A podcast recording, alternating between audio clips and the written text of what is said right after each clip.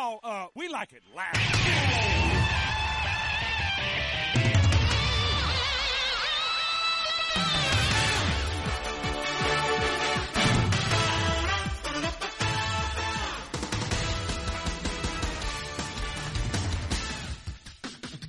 Hola amigos, fanáticos de De Tocho, ¿cómo están? Los saluda Manolo en la semana del Super Bowl, la semana más grande y como siempre está aquí conmigo el host estrella, Memo, ¿cómo estás? ¿Cómo estás, Manolito? Todo inicio tiene su fin, todo alfa tiene su omega y este es el este es el día, este es el podcast con el que cerramos la temporada 2021. Es correcto, es correcto. Ya estamos, digo, se extendió, se extendió por, por el COVID y porque hubo una semana más y ya sabemos que, que ya llevamos dos años eh, alejándonos cada vez más del Super Bowl, ¿no? Eh, pero bueno, esta vez no nos tocó puente.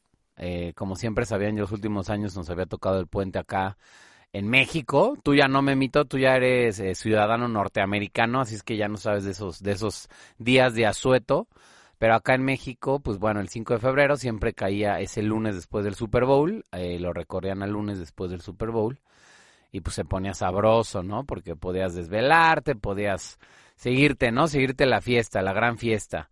Eh, eh, este no será el caso, ahora será el, domingo 13, pero bueno, estamos celebrando como siempre el, el Media Day, vamos a platicar un poquito de eso, vamos a platicar en tiempo real eh, estamos conectados de manera remota con la gente del NFL México en el evento de Honors. Eh, casualmente nosotros pudimos estar en el primer evento de Honors allá en el 2012, ¿te acuerdas, Memito?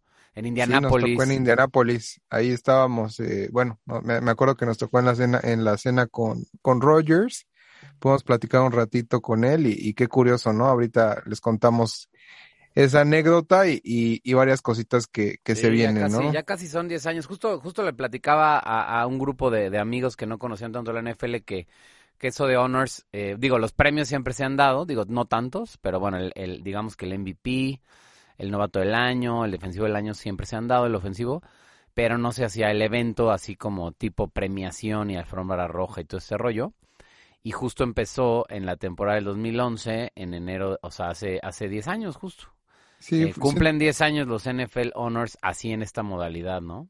Sí, fue, fue, yo creo que como de la nueva etapa de, de, del Super Bowl, yo creo que se inauguró con ese 2012, ¿no? Con como este Hasta evento. el logo, ¿no? Fue cuando cambiaron el logo y lo empezaron logo, a repetir. Sí, exactamente, ¿no? Se hizo como un tema más corporativo. La verdad es que para la gente que no, no tiene oportunidad de ir a un Super Bowl, eh, hoy en día cada, cada, vez es más difícil que los fanáticos vayan a un Super Bowl, sobre todo por los precios de los boletos. He hecho un evento 100% corporativo, es decir, las sí, casi marcas... no hay fans, ¿no? Ves a puros invitados. Por ahí un saludo a Paco Tomioka, un gran fanático de los Rams que se lanzó.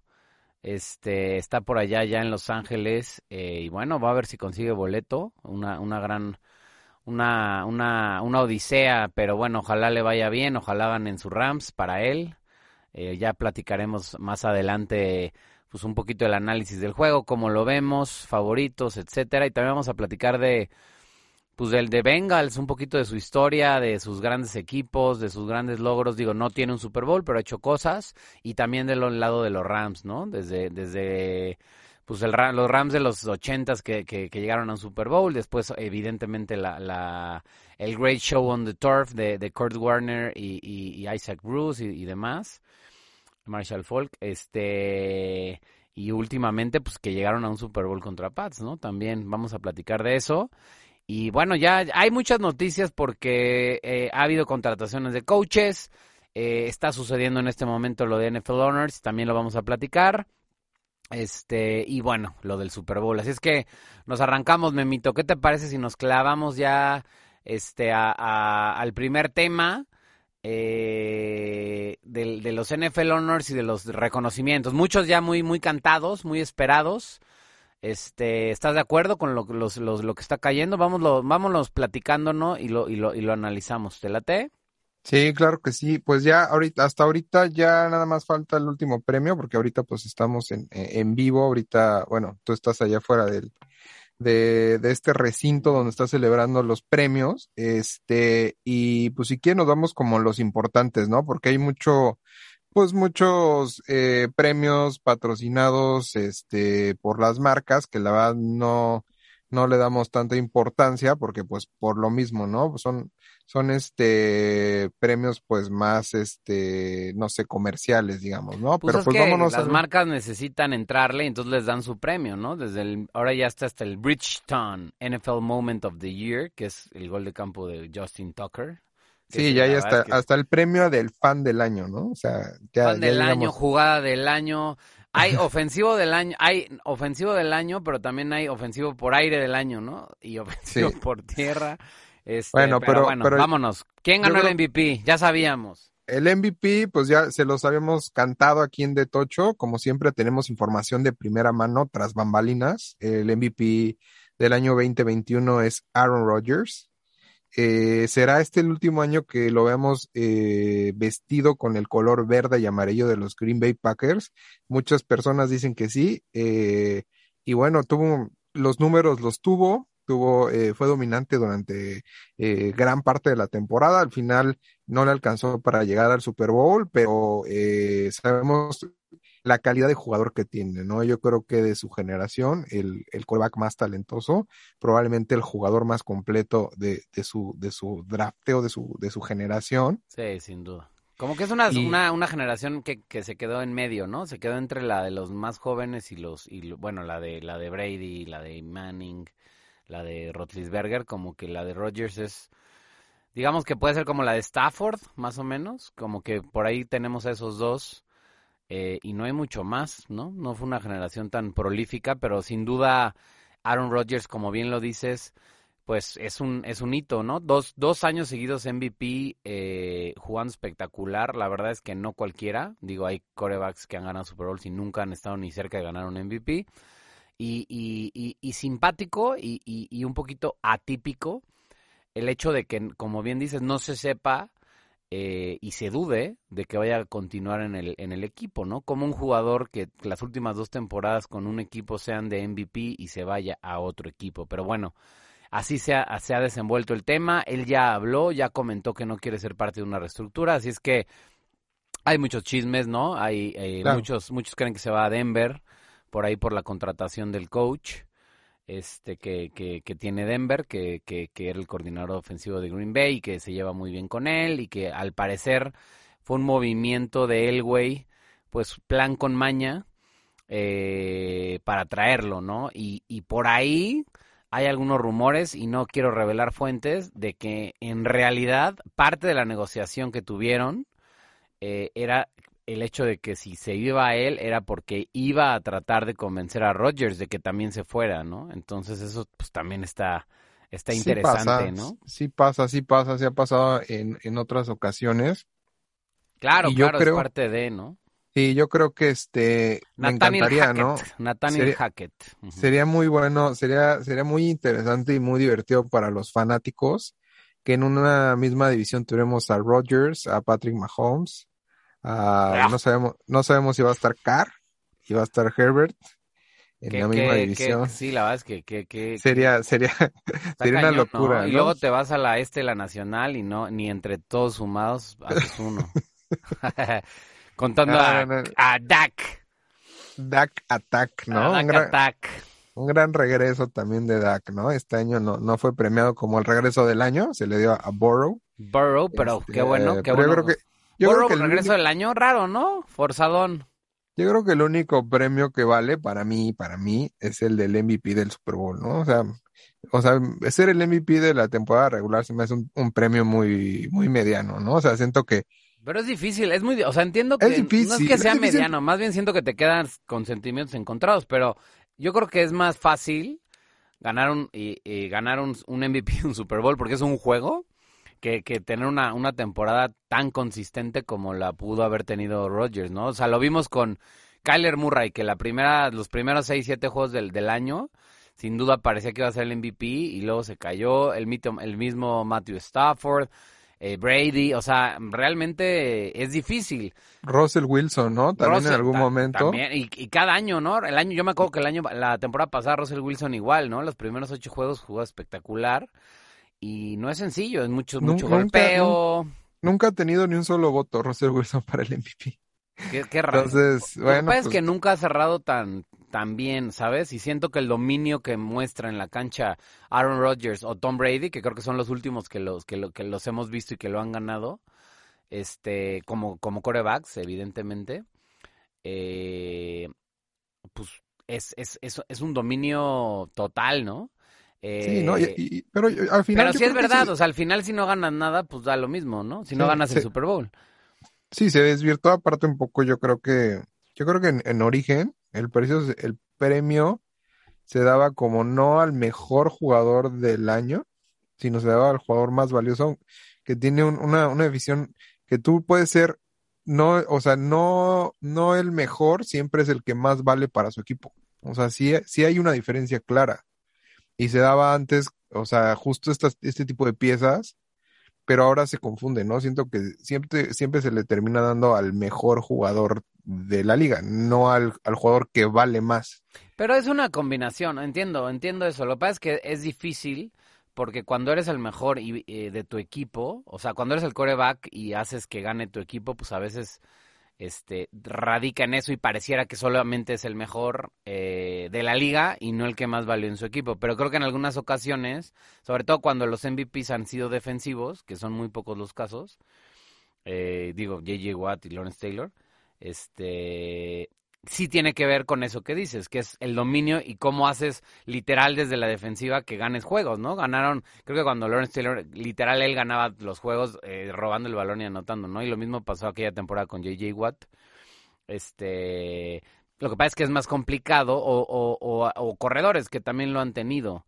Eh, pero es difícil separar el hecho de que seas el mejor de la liga o solamente el jugador que mejor funcionó en tu equipo para lograr ganar. Normalmente cuando logras eso, pues también por ahí estás peleando ser el mejor de la liga.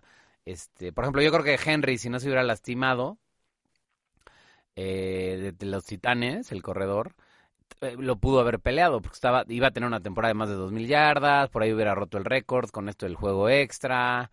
Este, y, y Cooper Cup, que al que, que pasándonos a él, que acaba de ganar también el jugador ofensivo del año, que me parece muy, muy justo, es donde empieza un poco extraño, es por qué no lo ganó Rodgers también, ¿no? Pero bueno, es el MVP.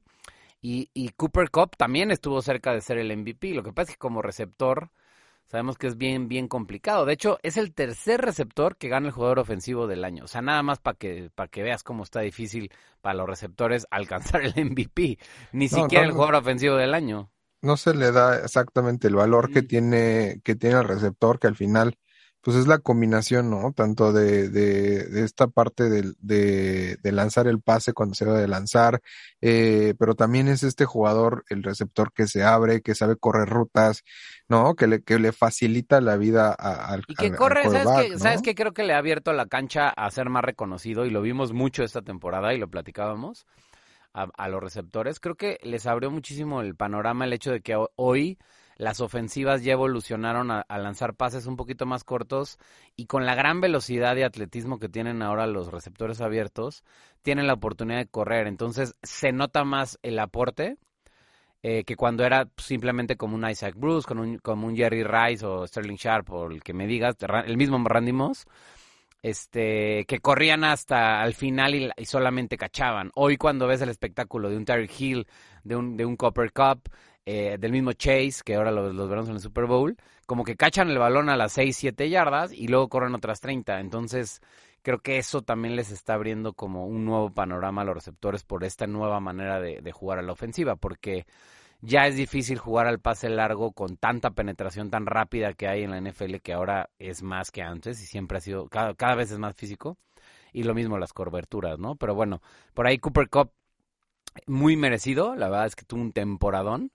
Eh, el, jugador ofensivo del año y el jugador defensivo del año que creo que eh, ya le tocaba porque el, año pasado estuvo muy peleado eh, y se lo volvió a llevar Aaron Donald. Creo que este año sí se lo ganó de manera, eh, no sé si unánime, pero casi, este TJ Watt, ¿no? De, de, de los Steelers.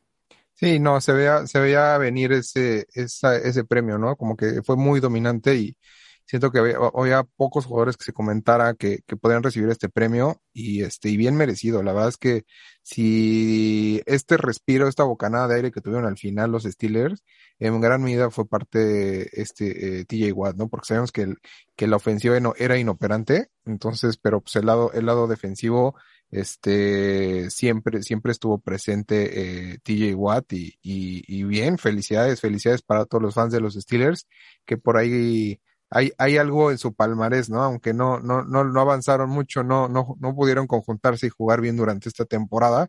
Por ahí, este, uno de los jugadores fue reconocido, ¿no? Sí, y la verdad es que pues tuvieron una gran defensa. Bueno, ya, ya hemos hablado de el difícil camino de esta temporada de Steelers. El, el retiro de, ya el, el ocaso, ¿no? De, de, un, de un Big Ben. Eh, a ver qué pasa también en esa, en esa franquicia, ¿no? Se habla también de, de, de Mike Tomlin. Este, yo creo que se quedará, pero bueno, a ver qué, a ver qué Sigue, pasa. ¿no? Están... Sigue. Sí, yo creo que seguirá. Más bien, Yo, eh, hoy- creo que es un draft complicado para ver si te esperas a draftear un coreback o, o- o te lanzas a la agencia libre. Creo que la, la decisión complicada viene por ahí porque pues ya se sabe que en la NFL no hay paciencia para decir, ah, este año vamos a perder, ¿no? O sea, la verdad es que Oye, nun- yo- nunca se quiere eso. No sé, igual y los delfines ahora que se supo que su dueño le, le decía a todos que, que perdieran el 2019 para, para agarrar a Burrow. Eh, pero bueno, Sí, y que fue claro, ¿eh? Porque, porque estas alegaciones que hace el coach Flores, porque yo, yo que estoy en esa división, sí te das cuenta que de repente jugaba muy cabrón Miami y luego te das cuenta y dices, no mames, o sea, ¿cómo puede de una, de un partido al otro cambiar tanto? Sí, no, ¿no? y ya Y- también declaró Huey Lewis, o sea, ya, ya se está, este, ya, ya, ya, ya, ya se está abriendo esa, esa, yo creo que de la demanda de Flores, eh, lo más, lo, lo que más va a repercutir, porque el otro es como muy de criterios, o sea, ya, ya salió, digamos que el tema de, de, de no contratar por la ley Rooney y solo hacer sham interviews o entrevistas falsas, por así decirle, pues, simplemente para cumplir el requisito de, de, de entrevistar coaches de color, eh, porque son minoría, eh, eh, John Elway dijo que no, que nada, que nada que ver, que si él sintió eso, pues es su tema, pero que nunca fue una Sí, entrevista claro, lo van a, lo van a negar, Claro. pero ¿Y cómo lo, cómo lo, cómo dices lo contrario, no? no, pero lo de, lo de perder y, y eso, es- eso, es- eso ya es una, una realidad, o sea, ya si No, te se dicen, sabía, que se perder y te doy dinero, o sea, eso pues, eh, probablemente deja de ser el dueño de los delfines, o sea, a ese nivel eh, es la gravedad eh, de, de- del tema del Sí, señor Ross. digo, al final difícil de comprobar, o sea, a menos que hubiera un, un, un testigo o dentro del mismo locker jugadores que diga, oye, sí, no mames, o sea, sí nos decía esto el coach. Y la verdad es que sí lo, sí pasó, me acuerdo cuando había esa, fue esa eh, temporada de, de los Colts que decían eh, el cántico en los, en las tribunas era suck suck for luck. No, no, no, justo era para perder y poder tener la primera Sí, selección claro. y tener a, a Andrew Luck. Este, sí, sí pasa, sí pasa todo el tiempo. Este, y por ahí yo, George, este, preguntó, ¿no? Que por que, que, que a él no le pagaban por perder, que por qué lo- a otros sí, ¿no? Un chistecito por ahí que, que Dijo, estuvo rondando, si ¿no? se le facilitaba tanto. Oye, este, ay, pinche George, ya se fue de asistente ofensivo. Imagínate que, o sea, eh, eh, pero bueno, no me quiero desviar, pero bueno, se fue de asistente ofensivo a Patriotas Joe Judge, el Patriotas. ex, ex coach de los Gigantes, para los que no sepan. Sí, pero no, pero Este, todavía no coordinador, ¿eh? Nada más es no, como no, un es rarísimo. ahí. Es como, como si fuera, tuvieras un hijo, este Belichick, y es de no, vente, como para, como para seguir construyendo su, su, su currículum, ¿no? Muy, muy, muy raro. Eh, pero bueno, pues ahora sí que los años siempre ayudan y seguramente en algún momento puede llegar a ser un buen coach. ¿eh? Tampoco, tampoco quiero, quiero. Sí, quiero- ha pasado, ha decir que no, Como, claro, como claro. la segunda oportunidad de McDaniels, ¿no? Después de ese, Exacto, a de ver qué ese, tal. eh, de ese, digamos, campaña que tuvo con Broncos, Ese que fiasco, nos, re- ¿no? que nos regaló el, el draftear a, a un ídolo de, de un amigo, de nuestro amigo Joca, a. A Tim Por- Tebow. No, y aparte empezó ganando. Muy, rara esa temporada del pobre. Dice que lo que él ahora ya sabe y que él sabía todo del fútbol americano y de, los, de, la, de la parte técnica, pero no conocía a las personas. Y que ahora el- la gran diferencia con los Raiders es que ya conoce a las personas y que sabe que eso es el 50% de la manera en la que juega un jugador, ¿no? O sea, el tema emocional, el cómo tratar a la gente, el cómo reaccionar. Y que, que eso se me hizo y a muy, sus jefes también, ¿no? No solamente Sí, a los jugadores. se me hizo muy curioso que un, un coach que venga como de la escuela de Bill Belichick, eh, en su primera conferencia hable de lo emocional, ¿no? Cuando sabemos que, que Bill Belichick lo primero que deja cuando entras al campo de entrenamiento es lo emocional y es los resultados, ¿no? Y hacer tu trabajo. Entonces, esto habla como de una, una línea o algo que está diferenciando a McDaniels de lo que nosotros podíamos pensar que es un, un coach de la escuela de Belichick, ¿no? Y como lo, lo habían tratado otros coaches, que algunos lo hicieron de manera exitosa y otras no tanto, ¿no? En su mayoría no exitosa, ¿no? No, total, total. Eh, y creo que también, digo, lo, lo, hizo así porque pues de la otra manera no le fue bien. Entonces, al, al ser claramente una segunda oportunidad, o sea, como que es muy marcada la segunda oportunidad, creo que tuvo que agarrar este, este otro ángulo, por un lado, y por el otro lo que dices, que, que ningún hijo de Belichick, por así llamarles, pues ha tenido una carrera exitosa, esa es la realidad. Bravel, por ahí, que pues, digo... Bravel, que nos falta comentar, ¿no? Exactamente, por ahí metí el necte. Yo lo, con, yo lo comenté desde la semana 8 o 7. Eh, no, no estábamos en aire, pero sí este, tuvimos ahí algún, Y después creo algunas que por ahí colaboraciones. De la, de la, en, el primer programa de vuelta lo. Sí, sí, de vuelta, sí. No, no, nunca lo dejé de comentar porque pues yo al final. No me parece justo. Tenía claro mi candidato, ¿no? No me parece justo con el equipo que tienen. O sea, creo que ofensivamente pues, tienen grandes armas. Yo, yo me hubiera ido más con Shanahan. La verdad, la liga se ensaña un poco con Shanahan por ser caprichoso. Y bueno, Belichick sabemos la influencia que tiene sobre toda la NFL, sobre todo el gremio de cocheo. Y bueno, pues Bravel ahí está, un, pupilo de, de, Bueno, todavía lo vimos jugar, un linebacker lentón, pero líder. Este, ganó, ganó los primeros Super ¿eh? Bowls, ganó los primeros Super Bowls con, con Patriotas. Bueno, los primeros de, de, la dinastía de Tom Brady. Eh, pero, pero bueno, pues se ganó su premio. ¿Qué otro premio hay por ahí ya para, para, para pasarnos de tema? Por ahí está el, el, premio también de, bueno, les decíamos que la jugada del año es la del el gol de campo de Tucker, que sin duda, no solamente por la longitud, sino por cómo entra y pega en el, en el, en la, en, en el, en el tubo eh, horizontal, ¿no? No sé cómo llamarle, ¿cómo se llama ese? No le quiero decir travesaño. este, eh, y aparte, para ganarle a los Leones, que pobres ya venían de tres derrotas de perder en el último segundo. O sea, fue una, fue una locura. No creo que sea la jugada del año, creo que puede ser la jugada de la, de la década. Y, y, y con Tucker, que sin duda es un gran, gran, gran pateador. Sí, yo creo que del, probablemente el mejor pateador de la historia, ¿no? No me, no me aventura a decirlo. Sí, eh, sí, sin sobre duda. bueno, a ver, a ver, a ver qué dice, distancia, ¿no? A ver qué dice ahora McPherson, McFearless, mi, mi, mi, mi jugador favorito de la NFL ahora, el pateador de los Bengals. Eh, le falta mucho, pero bueno, empezó, pero con todo, ¿no? Con Toño Esquinca, ¿no? Dirías tú. Y la muchedumbre. Oigan, un saludo pues a Toñito, un saludo al Toñito. Que nos acompaño, escucha, nos saluda. Oye, te acompaño pues en tu lucha, un día, un día a la vez. Eh, pues pues de, estos premios creo que no hay mucho más que comentar. El eh, novato, vámonos con los novatitos, ¿no? no, así para que por lo eh, menos se les, se les bueno, tantito los ojos a los, a los, a los vaqueros. Ya venía este comentándoles que el novato del año fue Jamar Chase, el receptor de los... El ofensivo, ¿no? Ese yo lo conté también. En algún momento hablaste de Mac Jones, hay que decirlo. Era sí, sí, sí, claro que sí, pero... Andabas caliente. No, pero lo vimos jugar ahí en el Pro Bowl y nada mames, qué gran estrella, qué gran ángel tiene. No, no, no, ese jugador va a ser este el consentido ahí en la, zona de Nueva Inglaterra, ¿eh? Ah, es muy eh, bostoniano. Tiene todo, la, todo el estilo, toda la pinta. Me parece que es una, un, un muy buen, un muy buen draft y, está bien construir alrededor de, él. La verdad es que sí. Eh, por ahí también, eh, bueno, él ganó el general, o sea, el, rookie general, llamar Chase, y también ganó el, el ofensivo y el defensivo, pues ahí está el, premio para los, para los vaqueros con Mika Parsons, ¿no? Uno de tus jugadores favoritos también del año. no, pues la verdad es que Mika Parsons tacleó y saqueó y, y bueno, los, los fanáticos de los, de los vaqueros son felices. Siento que es un jugador, y lo he dicho en varios programas, que no es tan completo en la posición de linebacker.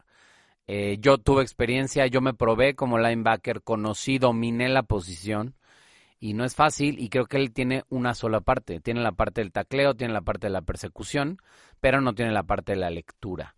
Eh, y bueno, cuando se te empiezan a cansar las piernas después de que ya no eres novato, la lectura es todo. Eh, y bueno, veamos qué pasa con, con Mika Parsons. Eh, para los fans de Vaqueros, ojalá me equivoque. Yo no creo que vaya a volver a tener una temporada de, digo, no creo que esta sea una gran temporada. Lo que pasa es que la verdad es que los Vaqueros todo, todo lo, todo lo ponen más de lo que es. ¿Me explico? Sí, pero es parte de la mercadotecnia, o sea, y la gente como que cae, o sea, como que se la cree, dice, ay, es que todo el mundo está diciendo que es buenísimo, entonces es buenísimo. Y no, no, eso no quiere decir que sea buenísimo, hay que verlo y ya, ¿no? Pero es que tienes, o sea, como que se mantiene como la leyenda de los de los vaqueros, ¿no? no, pues, y, creo que al ser la franquicia más importante, al ser la franquicia más importante, que vale más dinero del mundo, pues no puede valer madre, o sea, no puede no estar, no puede estar al nivel de, de, de los jaguares, ¿me explico? O sea, da igual. Entonces, eh, es, es, dinero, es negocio y, y, bueno. Sí, y, la, y la, o sea, la liga como que le da muchísimo juego a, a esta como inflar, inflar las temporadas de los, de los. Pues es que como representan tanto dinero, pues ahora sí que hay que mantener a la gente. perdón, es que se, se está metiendo el audio. Ya, perdón. Este, estoy aquí y, y por, le, todavía no acaba la premiación, una disculpa.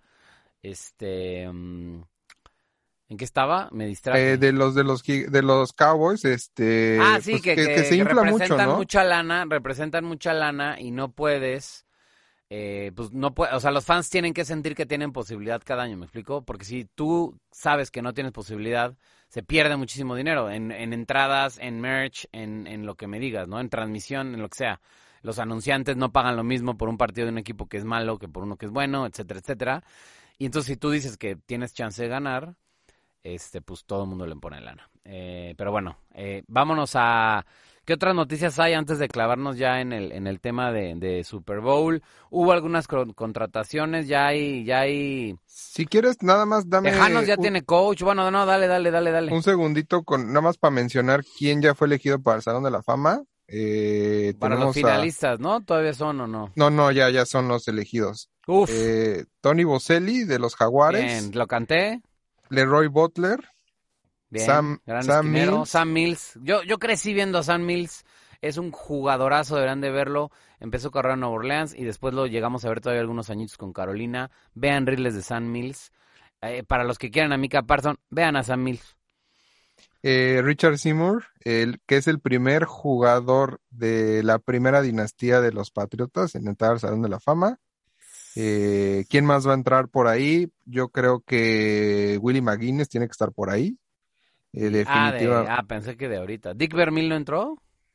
Eh, entró Dick Vermeil, entró Brian, Young, Cliff Branch y el árbitro Art McNally. Cliff Branch, gran jugador, ¿no? Gran receptor de, los Raiders, Cliff Branch, que desafortunadamente ya no está con nosotros, pero eh, yo creo que es el mejor receptor que ha tenido en la historia Raiders, ¿no? Sin duda, jugadorazo, también vean su reel. Este, y bueno, entonces, pues si quieres ya nos vamos directo al Super Bowl. ¿Qué quieres, por, por dónde quieres que empecemos? ¿Quieres que empecemos de la historia, hablando de la historia de los bengalíes? No, eh, mira, vamos a platicar. ¿Qué te parece para darle algo de, de dinámica? Este, Vamos a platicar de, de, los, de los Super Bowl. Estamos hablando del Super Bowl, vamos a hablar de los equipos de Super Bowl que ha tenido Bengals y de los equipos de Super Bowl que ha tenido Rams. ¿Te late? Y ya luego nos vamos al de, al de este año y comparamos. Va que va. Este, bueno, pues eh, las veces que ha ido eh, Bengalíes a, al Super Bowl fue en 1981, ¿no? Donde perdieron contra los 49 de Joe Montana. Platícanos de ese equipo. Su, primer, enfrentamiento, ¿no? Su primer Super Bowl y su primer enfrentamiento, porque algunos años después se repitió esta, este, esta combinación, por así decirle, que era, que fue la, el, Super Bowl Bengals contra, contra, contra Niners, ¿no? Contra Niners, exacto, y con Joe Montana también, ¿no? Bengals, la verdad es que era, era un equipo joven, era un gran, gran equipo, este, pero bueno, se enfrentaron contra un equipo de Joe Montana con un Joe Montana este muy joven y, que estaba completamente on fire, ¿no? Por así decirlo. Eh, la temporada de, de, mm, de, los de los la verdad es que eran el favorito antes de empezar la temporada porque pues Joe Montana era un jugador muy muy joven. Eh, ganaron su división, tuvieron un récord de 12-4. Este el, el, el, head coach era Forrest Gregg, que, que, la verdad es que duró, duró bastantes años. Y fueron, pues ahora sí que las, las épocas doradas de, de, los bengalíes. Y el coreback, que, que, que, que, la verdad seguramente lo recordarán, Kenny, Kenny Anderson. Ken Anderson. Eh, yo la verdad lo conocí por estampitas que, y tarjetitas que, que coleccionaba. Eh, y ya después pues me, me, clavé, ahora para el programa también, también lo vi y era un gran coreback y le ganaron a unos Steelers que también venían con una gran, gran defensiva en la, en la final de, de conferencia. Este, en el divisional ganaron a Buffalo, que también traía un equipazo, el San Diego, aquel San Diego de Dan Fouts. Este, y bueno, finalmente no lograron eh, ganarle a San Francisco este, en un partido de, de, que, iban perdiendo por 20 puntos y al final que perdieron por 5, iban perdiendo 20-0 en el medio tiempo. Fue un Super Bowl, fue de los primeros Super Bowls, según me contaba, según me contaba un tío, eh, que fueron emocionantes, ¿no? Los Super Bowls siempre eran como medio, medio marcadores muy separados. Este, y al principio fueron un, poco, un poco más cerrados, pero luego hubo como 10 Super Bowls como del, del 7 al 17, en donde de pronto no estaban tan, tan, tan parejos. Y este como que ese regreso de los Bengals estuvo bien, bien interesante, pero al final no, no se logró, ¿no? Y bueno, ese fue el primer Super Bowl de, de, de los Bengals, que no lo ganaron, y después vino el del, 80 y, el del 88.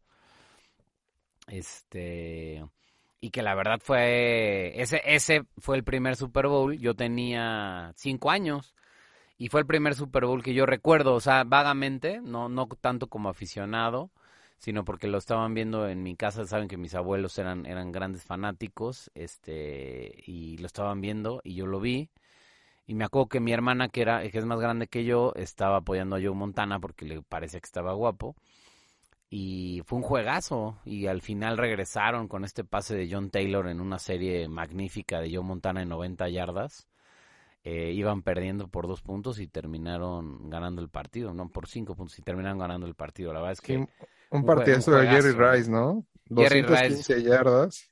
Juegazo, y digo, al final, el pase el final fue John Taylor, pero Jerry Rice, la verdad es que dio un, dio un juegazo. Creo que fue el MVP, ¿no? De ese, de ese, de ese, de ese Sí, Jerry Rice fue, fue, el, fue el MVP de este Super Bowl.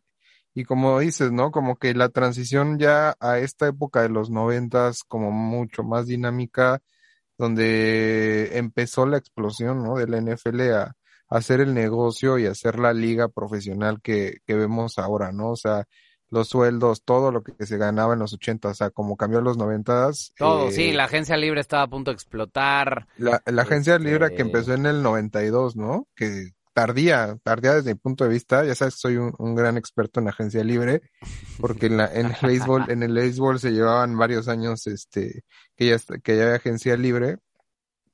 Entonces, pues fue, fue, fue una transformación y fue de estos últimos juegos épicos, ¿no? De empatado 3-3, era el, la primera vez que se iban empatados 3-3 en la historia del Super Bowl.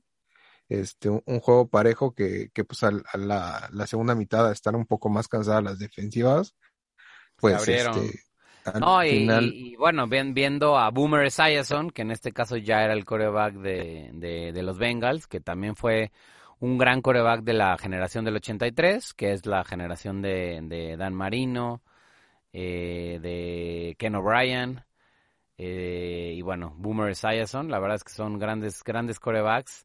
Eh, sí, ¿no? De, los primeros que nos tocaron ver, este, bueno, yo tenía, ¿qué? Yo tenía cinco años, tú ya tenías, ¿qué? ¿Siete años? Siete, siete, sí, sí, la y, y la verdad es que, pues ya, ya justo fue al siguiente año donde yo le empecé a ir a los Gigantes de Nueva York, en el Super Bowl de, de 25, ¿no? Fue, después me acuerdo de haber visto, y ahí me aburrió porque fue una paliza de, de, ah, John Elway también es del 83, se me pasaba, este, eh, justo fue Broncos contra San Francisco en el, 2000, en el, en el 2004, eh, en el Super Bowl 24. Eh, fue una paliza y después ya fue el 25. Pero bueno, y los Bengals ahí se quedaron, ¿no? Después de ese de esos Bengals de, de los 80, literal, que estuvieron potentes en, el, al principio hacia el final y toda, digamos que toda la década de los 80 fueron un equipo competitivo este, pues desaparecieron, ¿no? Y los noventas para los Bengals fueron eh, pero pues, para llorar y los 2000 nada, nada, ¿no? los 2000 medio chispacillos, pues, ¿no? pero los 90 horribles. al final, este, sobre todo los 2000 fue, pues, que vivieron un poco, sufrieron más bien el éxito de, de sus rivales de, de división, tanto de parte de los, de los recién creados cuervos de, de, de Baltimore y, y, también los Steelers, ¿no? Tuvieron su, su, éxito relativo durante la década de los 2000, entonces pues lo, lo sufrieron, le costó mucho trabajo eh, calificar y, y, y la verdad es que no, pues han sido equipos que han perdido afición, que son como equipos muy locales, ¿no? O sea, nada más eh, se apoya como en el área de, de, de Ohio, ¿no? O sea, que, que en Ohio sí. tienen también pues ahí a, a, los, a los Browns de Cleveland, ¿no? Que sí. también es otro equipo nefasto. Eh, bueno, en resultados sabemos que pa, para mí es mi segundo equipo, después de los Patriotas está ahí eh, los, los, Browns. Tengo un, un cariño muy, muy, muy, muy grande para los perros, la perrera. La perrera. Entonces... No, la verdad es que es una gran afición y la, y la, han sufrido y con mucha tradición además, o sea, sí. eh, son una afición muy, muy entregada, con muchos años de, de, estar entregados y con pocos resultados, ¿no? Y creo que, creo que hoy, y pasando a los Bengals, digo, eh, estos Bengals fueron espectaculares. Por cierto, en este último Super Bowl 23, eh, eh, que bueno, ya, ya pasaron 30 años desde que, desde que Bengals llegó a un Super Bowl, o sea, tuvieron que pasar 30 años para que volviera al Super Bowl eh, el himno nacional lo cantó Billy Joel, ¿no? Fue, Billy fue, Joel. Fue algo muy, muy, este... Y el espectáculo de medio curioso, tiempo, ¿no? Bebop Bamboozle. Bebop Bamboozled. Esos Toda, güeyes, pues todavía no era, no era ese show, ¿no? Ese show no, que, no, que era, no te digo que en los lo, 90 lo mismo, se revolucionó. Todo explotó y explotó en el Super Bowl eh, 25 con Michael Jackson. Digo, no, el 25 estuvo, no, no fue Michael Jackson. El 25 cantó el himno Whitney Houston y luego Michael Jackson la, estuvo la... en, en, contra el de los vaqueros, ¿no? El 25, Exactamente, el la, que muchas, para muchas personas, pues es esta interpretación del himno por Whitney Houston es la, la más grande, la más ah, histórica en todos los Bowls. Espectacular, ¿no? ¿eh? Si no lo han visto, búsquenlo en este preciso momento en YouTube, pónganle pausa, véanlo y regresen con nosotros porque es una locura ver ver cantar el himno el himno a a a, de, a Whitney Houston a Whitney Houston no sí muy, y muy bueno, bueno, y del lado de Rams qué nos podrías decir mano lo que tú que eres un, un la verdad es que tú, tú mantienes un registro exacto de cada una de las jugadas de los históricos de la NFL platícanos abre tu li libretita y cuéntanos qué pedo mira con los, los Rams. Rams mira los Rams es de, del primer Super Bowl de los Rams este lo juegan contra un equipo llamado, si no me equivoco, el pues con Kurt Warner, ¿no? Eh, y la verdad es que sin duda los Rams del 1999 son uno de los mejores equipos ofensivos que se han visto en la historia del NFL. O sea, digo, hemos visto a, a, Patriotas, pero Patriotas es una dinastía y es un gran equipo y, y pues rompió todos los récords individuales y, y, también como equipo en el caso de Brady y de otros jugadores, pero como que fue siempre más equilibrado, ¿no? Nunca hubo ese momento de, de del Super Bowl de, de decir, perdón, se me fue, se me fue la idea, pero nunca hubo como este momento de dominar la ofensiva como lo hacían los Rams del 99, ¿no? Era una locura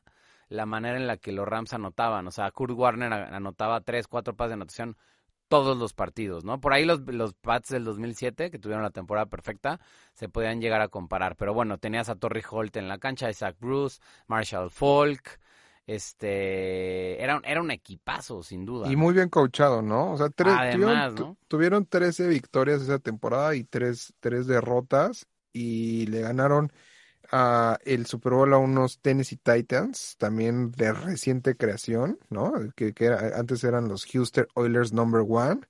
Eh, y, y, bueno, sí, como dices, ¿no? Es, es, era un equipazo aplastante y que se, ya se decía que iba a ser una dinastía realmente. Y, y bueno, pero, pero jugó, tuvieron grandes temporadas, ¿no? Por ahí se les cruzó también el éxito de los Patriotas. Creo que eso Sí. influyó a que los no hubieran cuervos, ganado la más es que había, campeonatos. había va- varios equipos, o sea, porque los Patriotas, digo, ese Super Bowl que lo perdió, o sea, hablando de Super Bowls, ahora vamos a los Super Bowls que perdió, ¿no? El, único que ha ganado Rams es ese, no tiene otro Super Bowl. Y de Super Bowls perdidos, tiene el primer Super Bowl al que asistieron. Es que Bengals pues solo tenía perdidos, por eso empezamos por los perdidos. Pero Rams tiene un Super Bowl ganado, que fue este esta gran temporada, porque aparte vale la pena mencionar que Kurt Warner era, era novato, digo, era, era, era algo raro, porque era un novato pero no joven, era un novato ya grande de 26, 27 años este, que había pasado por el fútbol arena, todos sabemos la historia de Kurt Warner, que era banca, que nadie lo quería, este, que Trent Green se, se lesiona en, en, en, la pretemporada, algo que ya hoy en día nunca lo veríamos, que tu coreback titular se lesiona en la pretemporada. Este, literal parece que la vida de Kurt Warner la escribieron para una película, es una, es una locura. Y, no, y eh, una gran película, ¿eh? Vean la, vean la, película. Veanla, ya salió la película, que bueno, sin duda tenías que hacerla, o sea, eh, la vida era, era, estaba hecha para una película. Y es, es, comprobable, ¿eh? Todos los, datos por ahí, que trabajaba en un supermercado. Todo es real. Eh, todo es real, o sea, la verdad es que... O sea, Kurt Warner se, se, fue a, o sea, terminó la universidad, fue a, no, nadie lo drafteó, fue a, fue a los empacadores, estuvo dos días, lo corrieron porque no se sabía el playbook, este, y no fue su culpa, pues no sabía que te lo tenía que saber de memoria al, día, ¿no? Llevaba dos días con el cuaderno. No, bueno, Cam Newton no se aprendió el de los Patriotas en dos años, güey. No mames. Sí, la verdad es que le, le, tocó difícil y por la persona de Kurt Warner, que siento que es como esta persona bonachona, pero muy resiliente, eh, como que luego se ganaba enemigos, ¿no? no nunca fue el, el, el, niño favorito, nunca fue el Golden Boy, siempre le costó el doble de trabajo. Entonces, cuando llegó a la NFL, pues ya se sabía todas. Por eso es que decirle novato, pues es medio raro, porque es novato, pero con experiencia de no novato, ¿no? Jugó en el Arena Fútbol, le, hizo ser mucho más aware, estar poco tiempo en la bolsa, lanzar rápido, etcétera, etcétera, etcétera. Y bueno, eh, un equipazo, lamentablemente no pudieron ganar el Super Bowl porque Patriotas se los, se los arrebató. Este, y han perdido dos Super Bowls. Uno, el del 79, que ese Super Bowl mi papá me acuerdo que un él era un gran aficionado a los Rams. Yo por ahí tenía playeras de Rams y porque pues, ya sabes que los papás forzamos a nuestros hijos a que le vayan al mismo equipo. Pero no este sientes, o sea, ahorita no sientes eh, algo, algo, alguna chispita algo que te llaman los Rams, que digas, oye, ¿sabes, qué, pasa? Que cuando se fueron de Los Ángeles, mi papá le iba a los Rams porque, porque él, él tenía un departamento en Los Ángeles y vivía a veces en Los Ángeles y como que le gustaba mucho. Entonces como que era un tema más de Los Ángeles. Que y entonces cuando se fueron a San Luis, como que se perdió el encanto y él también como que me les dejó de ir, como que se sacó de onda que se fueran de ciudad. Eh, nunca fue tan aficionado, pero bueno, dijo, no, qué flojera. Y de hecho, mi papá en ese momento, cuando fueron a San Luis, le empezó a ir a Patriotas porque le parecía interesante este pues el nuevo uniforme y esta, esta transformación desde que llegó Parcells. Como yo ya le iba a Gigantes, aunque estaba muy chiquito, yo ya le iba a Gigantes y como que él le empezó a agarrar también cierto cariño al hecho de que Parcells era gigante, entonces como que quiso seleccionar equipo y le empezó a ir a, a Pats. Este, entonces como que no, siento que ahora que regresaron a, a, Los Ángeles ya, ya estoy demasiado, pues no, ya no, como que no, sí, exacto, como que digo, no, pues ya me da, me da medio, medio igual, ¿no? Este, y en, en esa temporada del 79, pues los Rams eran el equipo de mi papá, mi papá fue a ese Super Bowl porque en, aquel, en aquella época él eh, viajaba mucho, como les contaba, a Los Ángeles, entonces tenía fotos en ese Super Bowl, tenía fotos del estadio, y yo me acuerdo mucho que era contra los Steelers, ¿no? Eh, y yo no sabía que esos Steelers pues eran una eran una dinastía, ¿no? También. O sea, al final de cuentas. Sí, ganaron back to back. Sí, y, y la verdad es que ese equipo de Rams era un equipo muy defensivo. O sea, era un equipo que tuvo un récord de nueve ganados, siete perdidos. Apenas empezaban las temporadas de 16 juegos. Eh, ganaron la, la, final de conferencia, se la ganaron a, los Bucaneros, que aparte los Bucaneros tenían dos años en la liga, era un equipo de expansión, o sea, imagínense que era como, como si las Panteras que sucedió, los Jaguares llegaron a una final de conferencia rápido, este, cuando fueron equipo de expansión y, ganaron 9-0, entonces como que los Rams eran un equipo joven, eran un equipo de mucha mucha afición muy joven y muy muy relajienta, muy del, del de Hollywood eh, pero también muy, como no quiero decir que son malos fans, pero pues no son como esas ciudades de tanto fútbol americano, ¿no? Siempre sufrieron con la asistencia a los estadios, pues por eso se fueron a San Luis, Eh, y bueno, y ahora están reconstruyendo, no crean que ya ganaron, no por tener el SoFi Stadium, eh, quiere decir que la franquicia esté al 100, ojalá si ganan el Super Bowl les va a ayudar muchísimo, pero bueno, ese Super Bowl lo perdieron y cuéntanos del último Super Bowl que perdieron, que seguramente tienes todos los datos, Memito. Sí, pues fue este, este, el último Super Bowl que ganó el ahora retirado Tom Brady con los Patriotas. Después ganó otro con, con los Tampa Bay Buccaneers. Eh, igual, ¿no? o sea, venía con este impulso del, nuevo coach McVay, este, el, el, el, niño, el niño prodigio de la NFL, de los coaches, y, y venía con una, una, una, una temporada bastante aplastante, sobre todo del lado de, eh, defensivo, con un Aaron Donald siendo el MVP defensivo, este, grandes jugadores, y, pero el problema creo que, y, y, muy detectable, era, era su coreback, ¿no? Entonces, eh, por ahí fue, fue un, un, juego que la verdad es que nunca tuvo la oportunidad de Rams en el Super Bowl de, de ganar. Siento que dominó, de, aunque fueron pocos puntos, pero siempre dominó Patriotas ese Super Bowl. Y bueno, ¿no? Se dice que, que los Rams murieron de nada. Sí, fue un Super Bowl que, muchos muchos odian ese Super Bowl, ¿no? Eh, porque porque lo vieron lento, aburrido, pero pero creo que fue un juego de ajedrez eh, por parte de Belichick, sobre todo era una ofensiva muy, muy explosiva, o sea, digo, tenían a Goff, que sabíamos que era por ahí un punto débil, pero bueno, tenían también a, a, Gurley, que era, que era un gran corredor, estaba medio tocado en ese Super Bowl. Sí, estaba, estaba lesionado y, que, y que al final, o sea, yo creo que después de ese ese Super Bowl no, no nunca se le alcanzó a recuperar eh, mentalmente Gurley, ¿no? No sé si físicamente, pero mentalmente le pegó bastante este haber perdido su Super Bowl, que no, no, no, no haber rendido como lo que se esperaba de, de este, de este jugador. Sobre todo porque al final no es, o sea, eh, eso, esa es una historia interesante, la de Gurley en ese Super Bowl, porque aparentemente ya no estaba tan lastimado. O sea, sí salió de una lesión pero ya no estaba tan lastimado. Y te acuerdas que contrataron a este otro corredor para los playoffs eh, y que estaba corriendo bastante bien. Ay, se me fue el nombre. Eh, que entró a mitad de temporada. Ah, este Alfred Morris puede ser, ¿no? ¿El Pimpollo Morris, te refieres? no, un corredor tipo Alfred Morris que llegó y que estaba corriendo las bolas en lugar de, de, de, de, de Gurley. Y cuando regresa Gurley, pues tenían todo el sistema hecho para él. O sea, él había hecho que los Rams tuvieran ese temporadón, había ah, hecho el juegazo contra Kansas de 50 puntos cada quien. O sea, había llegado como, como al gran nivel, ¿no? El mismo Copper Cup que empezaba. Era, era, era un equipo de Rams muy explosivo, pero sí joven. Eh, y la verdad es que se protegieron demasiado de, de, de, de, los Patriotas y de Tom Brady, porque pues es Tom Brady y no puedes no cuidarte de Tom Brady. Y siento que en el manejo del reloj, eh, Bill Belichick, con el colmillo más grande del mundo, contra un coach muy joven y muy novato, pues lo, despedazó. Por eso el partido se tornó tan aburrido, porque no, no le supo responder ese manejo de reloj a. sí, y es de los Super Bowls que yo creo que he visto más disfrutar a Belichick, porque. Eh, o sea, es como, es, de estos tipos de Super Bowls donde ganan las defensivas, al final se terminó todo con, con una intercepción de, de, ¿cómo se, de este jugador, bueno, el que, el, el corner, este, que estaba ahí en, en los Patriotas, este, y, y lo disfrutó muchísimo porque el lado defensivo fue el que dominó todo el partido. ¿no? Entonces, es, o sea, como que a, a siente placer de, de este tipo de, de, equipos donde la defensiva es tan dominante y este, y bueno, pues fue un, un juego muy, muy, muy, de muy pocos puntos, 13-3 quedaron al final. Este, pero pues todo muy, muy, mucho tiempo del partido iban 10-3. Al final ya fue el, 13-3.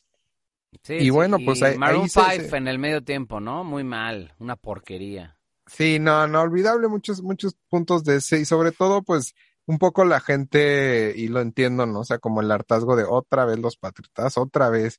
O sea, como que esperaban ver algo nuevo y, y pues era emocionante ver ¿no? Creo que fue el Super Bowl donde ya, ya quedó, no quedó la más mínima duda de, de, sí, y aparte el mejor que veníamos... equipo de la historia y el mejor jugador era, era Brady, ¿no? Veníamos de perder uno contra las Águilas de Filadelfia, que es, que es una de los Super Bowls que a mí se me hace más extraños. O sea, de verdad es Sí, que la yo... verdad Brady jugó muy bien, o sea, yo creo que es el mejor Super Bowl de Brady jugado. Sí, sí, sí, claro. Y por ahí un equipo con un eh, coreback eh, suplente, con Foles, con un, un coach que se me, bastante, se me hace a mí para, para mi gusto bastante Peterson, mediocre, que que ahora ya agarró chamba, agarró chamba con Jaguares. Sí, cuando se sabe que, que por ahí no era, ¿no? O sea, al final eh, iba, o sea, iba mucho de su coordinador ofensivo que, que es ahora es el, es el coach de Indianapolis, de Indianapolis, y este, por, por ahí, por va más el, el tema de, de, de por qué las Águilas llegaron a este Super Bowl, más que Doc Peterson,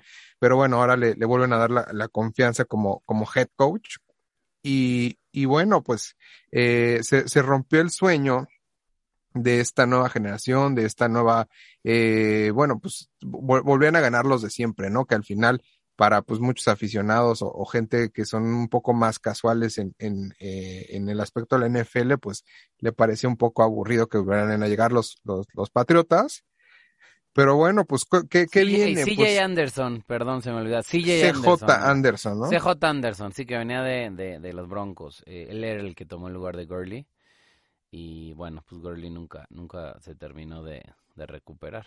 Como dices, se vino para abajo. Higby estaba ahí. Digo, de, de, de, de ese roster, de, ese, de esos Rams de hace dos años, la verdad es que hay muchos jugadores que siguen en el equipo, ¿no? Malcolm Sí, claro. Brown. O sea, es un equipo que no ha cambiado tanto. Eh, evidentemente, eh, eh, Stafford es una gran, gran diferencia, ¿no? En lugar de Goff. Este, ya han sumado jugadores, ¿no? Sumaron evidentemente a, a Ramsey, a- al mismo OBJ, A Von Miller. a Von Miller, claro, también está ahí sumado. Y, Sí, y- no, es, es un equipazo, o sea, realmente es un equipazo y yo quería ahí ya, ya concentrándonos ya, ya en el eh, juego, ¿no? Ujú. ya en el juego, sé que va- a ti te va a pisar un, un callo, No, no, no, no, no, no. pero te, te vengo a presentar esta polémica. Eh, ¿tú crees? Bueno, eh, en primero que nada voy a decir que este es el Super Bowl McVay. ¿Por qué lo voy a decir? Porque el, el coach Taylor de, de Cincinnati era, era el coach de quarterbacks de Sean McVay. Sí, sí, sí, sí. Y por ahí se dice que si Rams gana de la mano de Sean McVay este Super Bowl, superaría en éxito Sean McVay eh, como, un- como una escuela de coaches a Bill Belichick. Sabemos que, los, que los asistentes de, de Sean McVay están repartidos como head coaches en toda la NFL. ¿Tú qué opinas? No, eh, eh, es interesante. O sea, yo creo que esa, esa generación tiene que ver más con, con los Redskins, de, de Shanahan, del mismo McDermott, del, del McVay, Zach Taylor, que bueno, luego fue en el otro equipo, pero yo creo que, que no es la no todavía no creo que esté en el nivel de decir que es la generación de McVay o de que él es el maestro. Este, más bien creo que están ahí peleando. Zach Taylor a mí me parece que es un, un buen coach y que es que está eh, infravalorado. Eh, no tiene el mismo equipo ni cerca en cuanto a, ahora sí que libra por libra el talento que tiene Rams es mucho más alto que el de Bengals en este momento para este Super Bowl. Creo que lo que ha hecho Bengals con Burrow y con Chase es espectacular.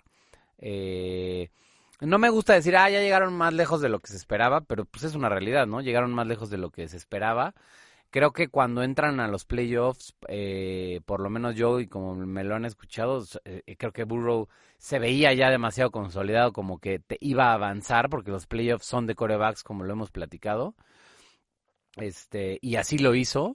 Eh, y ahora en el Super Bowl, creo que, no sé cómo esté la línea, pero va a ser un, un partido que, que va, va a parecer un poco extraño lo que voy a decir, pero creo que este Super Bowl eh, depende de Zach Taylor eh, y del coordinador defensivo de los Bengals, que la verdad se vio muy mal la primera mitad de la final de conferencia contra Kansas City. Este, de lograr detener la ofensiva de, de, de Rams. Creo que si, si logran, y creo que no es nada difícil, John Burrow y Chase pueden complicarle un poco el sistema de defensa de Rams, a pesar de que tiene grandes nombres y la línea ofensiva, la línea ofensiva de Bengals es muy mala y tienen a Aaron Donald. O sea, si te pones de lógico, la defensiva tendría que aplastar a Bengals. pero sé que eso no va a pasar. Sé que no va a pasar porque John Burrow tiene, Joe Burrow tiene como una manera de moverse en el, en el, en el pocket. Y digo, ha estado toda la temporada con la peor línea. Y lo ha sabido manejar de cierta manera. Y creo que la manera en la que Chase, Higgins, eh, eh, se mueven y el mismo Mixon en los pases cortos hacen que las defensivas hasta, hasta les convenga el hecho de que penetren rápido porque se rompen las jugadas defensivamente hablando también. Eh, entonces creo que va a ser un partido interesante y yo creo que la clave va a estar en que la defensa de Bengals no le pase como le pasó con Kansas, porque si te llegan a tener una ventaja tan grande como le pasó con Kansas, no va a haber ese milagro, no va a haber un, un, un Mahomes del otro lado que pierda. O sea, no, a Stafford no le va a pasar eso, no tiene la misma mente que Mahomes, es un coraje mucho más sólido. Eh, y no se va a perder esta oportunidad, ¿no? Creo que es un duelo bien interesante de dos, dos primeras selecciones del draft de corebacks, que eso no se da tan seguido. Este, Stafford, que bueno, es una primera selección de ya hace varios años, y Burrow, ¿no? Que apenas es su segundo año. Eh, yo creo que por ahí va a ir el partido, y como siento que sí va a suceder así, yo creo que el partido, ya hablando un poquito de predicciones, y ahorita nos das las tuyas, Memo, este, porque se nos acaba el tiempo y a mí ya me están corriendo aquí, este, y me están distrae y distrae. Eh, creo que va a ser un partido de bajas para Bengals. Yo creo que esa es la apuesta. Eh, para todos los que quieran meterle la anita, ya saben por dónde va. Es, no sé qué, qué, nos va a decir Memo. Independientemente de eso, creo que a mí me encantó que este fuera el Super Bowl. Me hubiera gustado eh, que se repitiera San Francisco Bengals, más por un tema de nostalgia. Y sería la tercera vez que se repite este partido. Pero me encanta que, que también llegó Rams y creo que Stafford y OBJ, hay cierta, hay una cantidad de jugadores ahí que me encantaría que tuvieran un anillo. Aaron Donald me encantaría que tuviera un anillo. Ramsey, gente que, que, que, les va a ayudar a su paso al Salón de la Fama eh, e, este anillo. Y por otro lado, Bengals, que creo que es, pues, podría llegar a ser el principio de una dinastía para un equipo que le ha costado mucho trabajo los últimos años, ¿no? Pues sí, eh, pues concuerdo, concuerdo en bastantes partes de, de tu análisis. Eh, yo creo que este, este juego se ha comentado, ¿no? En, en medios y, y, gente especializada, que, que, todo va a estar en, en, la presión que le va a hacer Aaron Donald a, a Borrow. Uh -huh, justo. Y yo creo que, yo creo que no pasa por ahí. O sea, yo creo que, que aunque tiene a Von Miller y a, y a Donald, no es un equipo que presione mucho. O sea, si te vas a, a, a estadísticas, eh, te das cuenta que, que no es un equipo que presione mucho. Y yo creo que va a ser un, o sea, ahorita la línea está eh, dándole de, de, de, ganador a Rams eh, uh -huh, por cuatro sí, puntos. ¿no? Me parece bastante. Al, al, final, cuando, cuando eres local y te dan tres puntos, es un juego empatado. O sea, es un juego que, que, los apostadores dicen que es, es empatado. Yo Hay no creo. Yo creo que va a terminar en tres ese, ese cuatro. ¿eh? Yo creo que van a, o sea, yo creo que sí, sí le van a llegar a Burrow. Eh, no la manera en la que le llegaron en el juego contra los Titanes. No, no, no, no lo veo ahí. No, no, no creo que sea ese, este, esa presión que, que le pudieron hacer los Titanes. Y yo creo que, que el primer, la primera mitad va a ser muy pareja, pero creo que va a tener una gran segunda mitad Burrow. Este, al final yo, yo veo a Bengalíes arriba, eh, no, no, no, este, obviamente van a ganar por tres puntos, van a ganar por tres puntos y, y, y justo lo que veníamos comentando desde el principio del, del programa, el pateador de Bengalíes va a ser determinante en este juego. Yo veo por ahí un 27-24 y este, y, y bueno, no, no sé, no sé, si se vaya a recuperar eh, McVay de este segundo Super Bowl perdido en línea. Pero, pero sí, sí, o sea, yo, ¿sabes, sabes qué sensación tengo? Es muy parecido eh, con lo que eran los Patriotas en aquel Andale. temporada que ganaron el su primer Super Bowl, ¿no? Como que todos los equipos que se enfrentaban con Patriotas decían, puta, qué bueno que me tocaron estos güeyes porque me los voy a chingar. Uh -huh. Y al final se les terminaba ganando Patriotas. Sí. Y siento que es la misma sensación que han tenido todos los que han jugado contra contra los contra los Bengals en esta postemporada y al final les, les terminan sacando lo, los juegos, ¿no?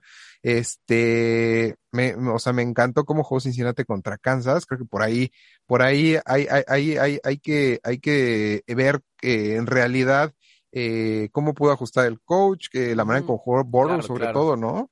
No, aparte, digo, esta es otro, otra historia, son, son dos semanas para, para, sí, claro, para claro, planear el partido y, y, eso le va a ayudar y, y, y, creo que así va a quedar. Mira, yo no sé si vaya a ganar o no, va, o no vaya a ganar eh, Bengals, pero no va a perder por más de cuatro. Eh, eh, y yo sí que, o sea, creo que va a ganar Bengals, pero me gustaría hablar de, de, de, de este resultado donde no va a cubrir la línea de los cuatro sí, no, puntos no. Rams, ¿no? Sí, no, no, y, Este, y, y con, o sea, concuerdo y, y me contigo. parece un gran ejemplo, me parece una, una, una- un gran ejemplo esto, esto que, que, que dices de, de aquel partido en donde jugaba Patriotas contra unos Rams que también tenían un equipazo ofensivo.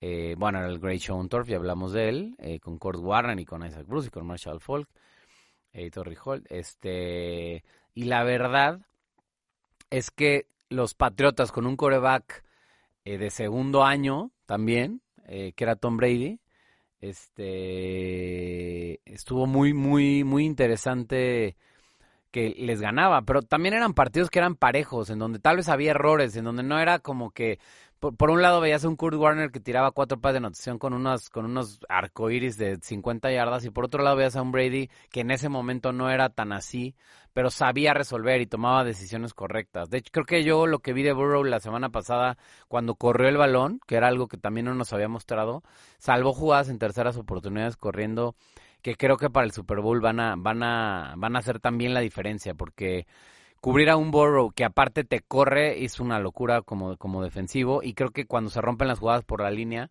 eh, pues, pues con más razón vamos a, vamos a ver un poquito de, de Burrow corriendo, y, creo que si eso funciona, eh, van a poder llevarse el, el Super Bowl.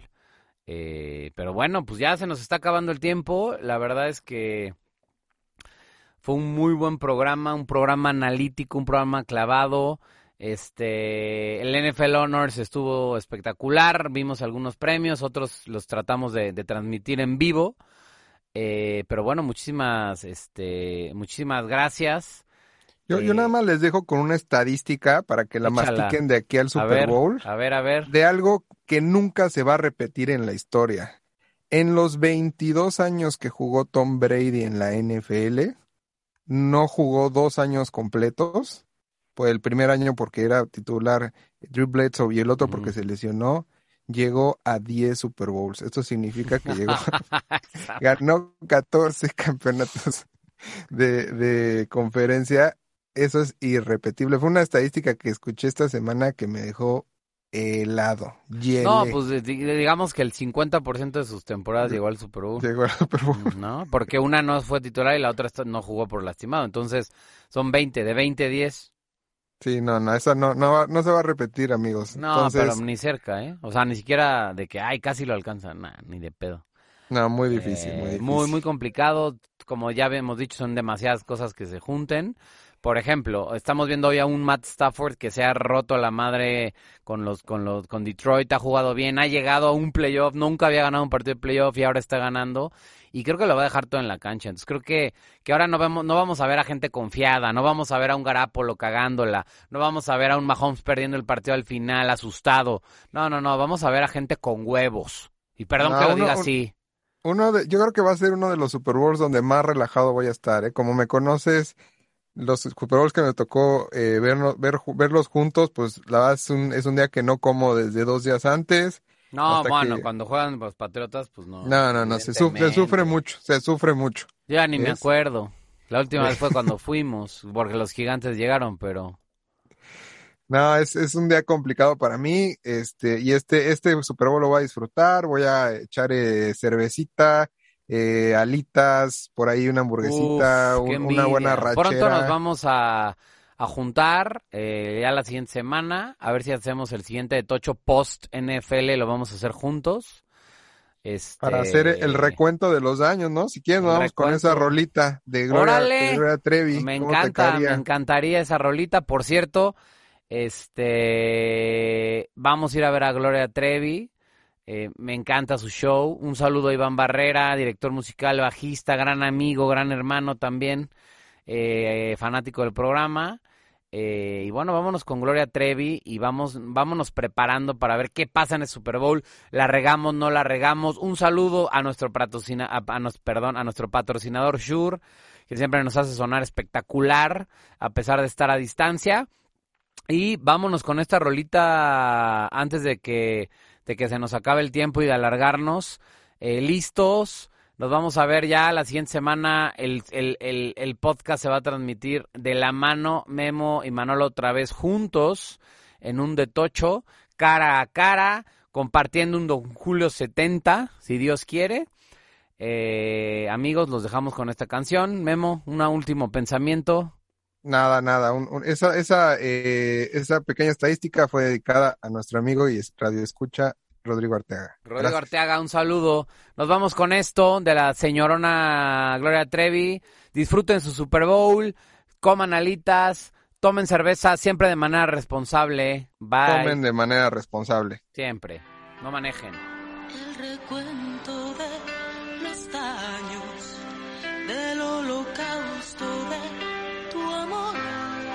son incalculables e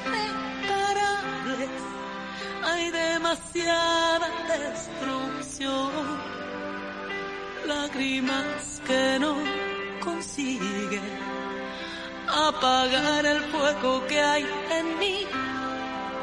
Hay ilusiones muertas por doquiera, solo quedan ruinas de mí en el recuento de los daños del terrible choque entre los dos, del firme impacto de tus manos, no sobrevivió mi precaución.